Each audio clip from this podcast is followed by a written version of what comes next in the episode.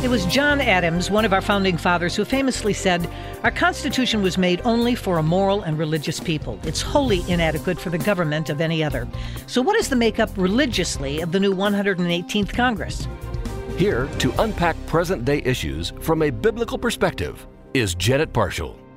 The Pew Research Center has released their annual report on the religious makeup of Congress. According to the report, the U.S. Congress remains largely untouched by two trends that have long marked religious life in the United States a decades long decline in the share of Americans who identify as Christian, and a corresponding increase in the percentage who say they have no religious affiliation. Christians do, however, still make up 88% of the voting members of Congress. That number is unchanged from the 117th Congress, which is in contrast to the general U.S. population, where a notable decline in those identifying as Christians is occurring. Again, according to the Pew Report, since 2007, the share of Christians in the general population has dropped from 78% to its present level of 63%. Nearly 3 in 10 U.S. adults now say they are religiously unaffiliated, describing themselves as atheist, agnostic, or nothing in particular, up from 16% who didn't identify with a religion 16 years ago. In the 96th Congress, which was in session 1979 to 1980, 91% of members of Congress identified as Christian. So, what religions make up the other 12% of Congress? 65 lawmakers identify as non Christian. That's one more than in the 117th Congress. 33 are Jewish, three are Unitarian Universalists, three are Muslim, two are Buddhists, and two are Hindus.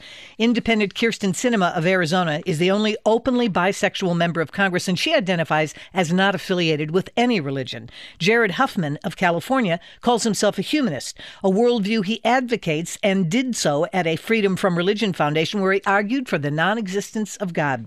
He's a founding member and co chair of the Congressional Free Thought Caucus, a group made up of 17 members. Now, that doesn't seem like a lot, but that number is quadruple of what its size was when established four years ago. Newly elected member Anna Paulina Luna from Florida identifies as a Messianic Jew, but she also calls herself a Christian. Politics is the art of influence, getting other members to support a legislative proposal proposal built on one's worldview. Having a Judeo Christian perspective through which ideas are developed and advocated has, since our inception, served our nation well.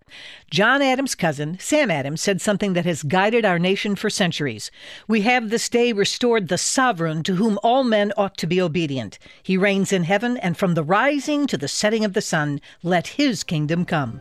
To that I say, Amen. Those are my thoughts. I'm Janet Parshall.